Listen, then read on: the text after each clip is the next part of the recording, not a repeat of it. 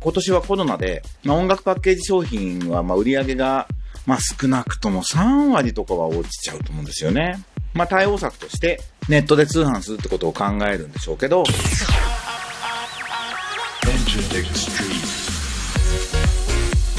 エンターテックストリート、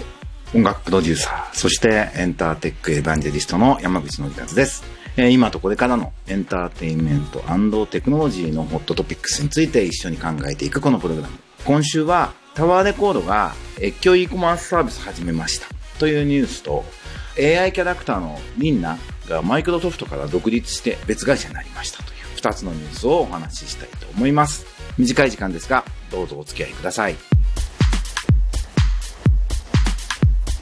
改めまして山口のりかずです。まずは一つ目のニュース。タワーレコード株式会社のタワーレコードオンライン越境 EC サービスワールドショッピングビズチェックアウト導入で世界125カ国のユーザーが購入可能にということでワールドショッピングビズですかねというサイトのニュースです。これは大いに、えっと、期待したいですね。あの、まあ、これジグザグって会社の仕組みを導入したっていうだけのニュースでタワーレコード側がどういう取り組みをするのかっていうのはまだ不明なんですけど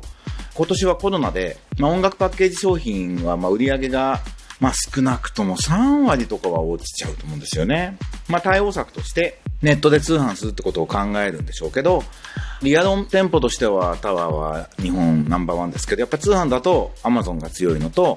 CD 専門店の中でも初期に e コマースを充実させた HMV が先行してきてます。僕今正確なシェアどうなってるか知らないんですけど、タワーレコードが海外マーケットで日本の商材を売る方向に強化するっていうのは当然の動きだなというふうに思います。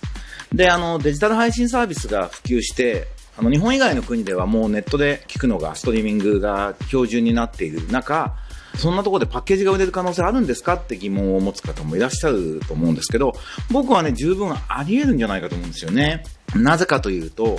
もう今や音楽 CD は日本を象徴する商材、日本の音楽のシンボルなんですよ。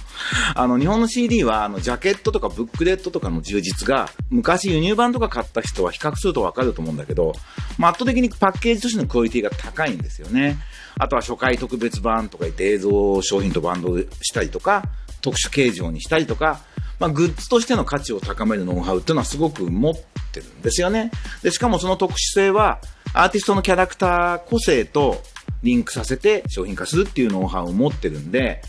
ファンになったユーザーは手元にコレクションしたくなるようになってます。で、そうなると、やっぱタワーレコードの役割はすごく重要だと僕は思います。あの、もともとはね、タワーレコードってアメリカから始まった CD ショップですけど、日本では輸入版専門店渋谷に作った頃から始まってるんですけど、基本的にすごいブランドが高いです。で、本家のアメリカ法人は2006年に倒産しちゃいましたけど、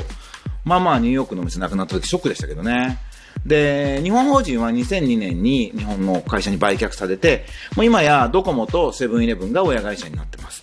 あの、ノーミュージックノーライフってポスター見たことある人多いと思うんですけど、音楽なくて何の人生やねんっていうキャッチフレーズが象徴されるように、まあ、たくさんのアーティストとか音楽ファンに愛されているブランドで、レコード会社とか事務所とかの業界との関係も基本的にタワーレコードっていうのはすごくいいので、まあ、日本の音楽シーンの中心的な存在であると言えます。ところがまあ、デジタルについては、いち早くナップスタージャパンを仕掛けて失敗したのが、まあ、ちょっと早すぎたのかね、まあ、で、そのトラウマでちょっと、その後は何もできずにいて、もうただのお店っていう感じになっちゃってるわけですよね。なんで、本当は今ね、O2O が古くて OMO、 Online Merged with Offline っていうね、まあアフターデジタルっていう概念の中で、ただお店やってるっていうのは非常に将来展望としてはない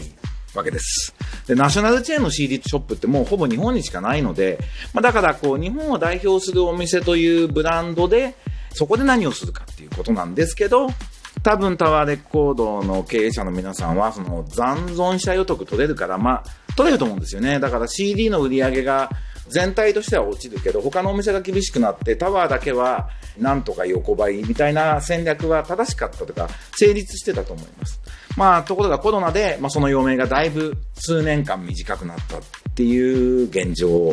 が今あるわけです。一方で、まあ、海外で日本カルチャーのファンを獲得できれば、そこはまだ成長余地があるんで、まあ、音楽業界との良好な関係があり、で、音楽好きのね、素晴らしいスタッフ、バイヤーがたくさんいるんで、そういう人たちがキュレーションしてくれて、越境 EC であの成果出してくれるのはすごく期待したいなと思います。そして、必ずインバウンド戻ってくると思うんで、そうすると訪日外国人のね、主力お土産は、日本で CD を買うことと、ノーミュージックノーライフの T シャツを買うことだと。ついでに言うとね、あの日本のレコード会社 CD プレイヤー作んないといけないんで、CD プレイヤーも一緒にお土産にしてもらうっていう定番にするっていうのをね、あの、今のタワーの峰脇社長っていうのは、こう、名店長の実績のある方なんで、その名物店長っていうところの手腕を活かして、株主もそこに期待してるはずなんで、ぜひ、この越境 EC 成功させて、インバウンドで売り上げを伸ばしていくってことに挑戦していただきたいなと、そんな風にこのニュースを見て思いました。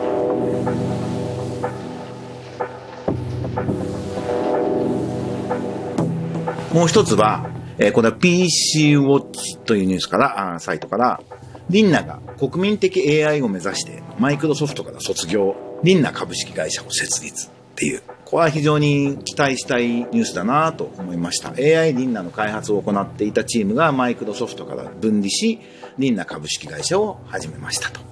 発表会の冒頭ではリンナがね、感謝をして国民的 AI になるためにもっと成長するぞって挨拶をしたそうです。で、歌手や番組 MC などを含めて活動していくと。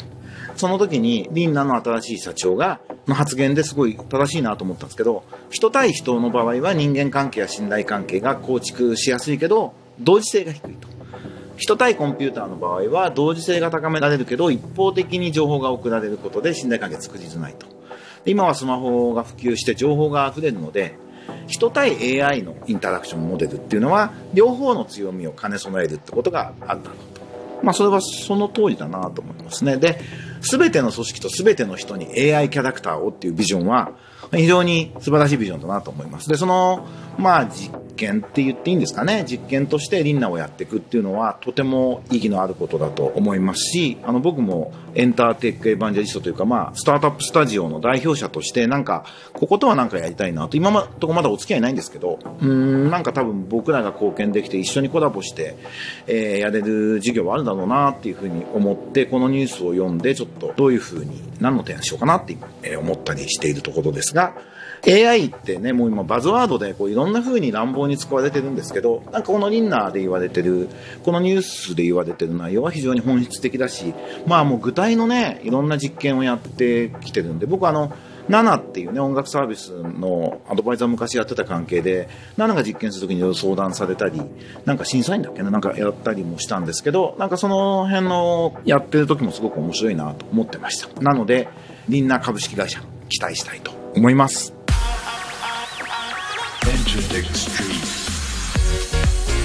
ということで、今日は期待しましょうっていうポジティブなニュースを2つ紹介することができました。僕の活動で言うと、8月23日に、あの、ニューメドのマンコミュニティで、毎月やってるミュージックテックレーダーというトークイベントに、チュンコアジャパンの代表の野田一郎さんをお招きいただいてお話を伺いました。非常に刺激になったと思います。日本で意外に Spotify Japan が、彼らはデータ持ってるんで、言っちゃいけないこともあるんですけど、どこがどのくらい日本で今、ユーザー持ってるかとか全部知ってるんですよね。で、やっぱり日本で Spotify Japan が伸び悩んでるのはなぜですかっていうのは、参加者からも質問があって、まあ、それはやっぱりちょっと日本本の Spotify Japan のマーケティング施策がいまいちピントがずれてるんじゃないかという、まあ、僕と同じような意見を持ってました。で、僕すごい勉強になったのは、Spotify Japan がちょっと再生単価が、特に日本で再生単価がちょっと下がってて、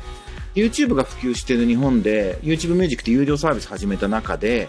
えー、YouTube の単価があんだけバリューギャップ問題で叩かれてたのに、だいぶ YouTube の単価が上がってきて、Spotify が下がって YouTube が上がるとだいぶ差がなくなってきてると。これは僕知らなかったんですごい勉強になりました。で、まあ、あの、野田君って実はあの、前の会社は、起業する前はネット広告の会社にいたんで、その辺やっぱり知見があるせいか、無料サービスのアドをもっとやればいいんですよね、ちゃんと Spotify もって言って。まあそうなんだろうなというふうに思いますが、注目してストリーミングサービスの、まあ、動向はしっかりチェックしていきたいなと思います。イベントのオーガナイザーってやると、実は自分が勉強になるのが一番なんかやるモチベーションなんですよね。その、もちろんゲストの方とか、あと参加者の質問とか意見とかから、なるほど、こんなことをみんな注目してるんだって教わることが多いです。今後も続けていきますので、ぜひ遊びに来てください。9月12日に僕が喋る、これもニューミドルマンコミュニティのエキストラっていうね、ゲストのいないイベントも月1でやってるんですけど、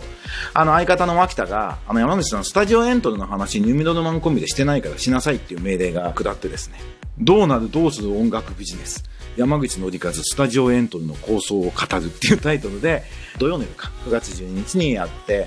これね、音楽ビジネスの話を俺にさすと、結構問題発言をしちゃうんですよ。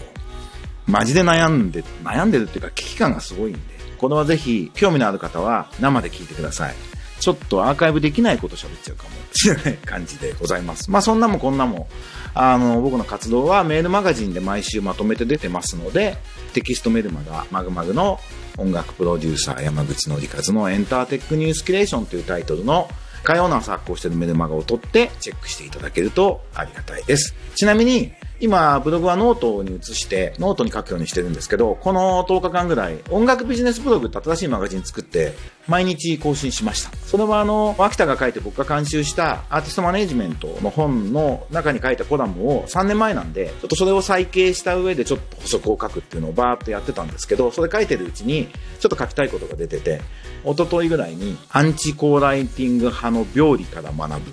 音楽制作の構造的変化、オープンイノベーションと芸能界の総国っていうタイトルで、ちょっと長いブログを書いてしまいました。結構踏み込んだこと書いたので、業界内がざわついて、山口さん書いちゃいましたね、ついに、みたいなメッセージが来てます。僕のノートもぜひ読んでみてください。ということで、エンターテックストリート、今日はこんなことで終わろうと思います。ここ数日、暑さが少し緩んでるのかなと思いますが、まあ、35度とかもうやめてほしいよね。もうまだしばらく残暑続くんでしょうから、体調崩さずに、あの、コロナより熱中症の方がやばいって最近思いますが、あの、熱中症にならないように気をつけて頑張っていきましょう。ということで、エンターテックストリート、本楽プロデューサーの山口のりかずでした。また来週お会いしましょう。バイバイ。